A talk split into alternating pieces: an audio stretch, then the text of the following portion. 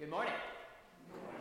Welcome to Bethlehem Lutheran Church, where God has called and gathered us here this day to receive his gifts through his word and his sacrament. For our liturgical moment today, I wanted to talk briefly about our hymn of the day, which is hymn 766, Our Father, Who from Heaven Above. This is another hymn that was written by Martin Luther, including the tune as well, actually. And this hymn is one of my favorites as far as prayer goes, particularly because basically what it does is each verse of the hymn is going through another line of the Lord's Prayer.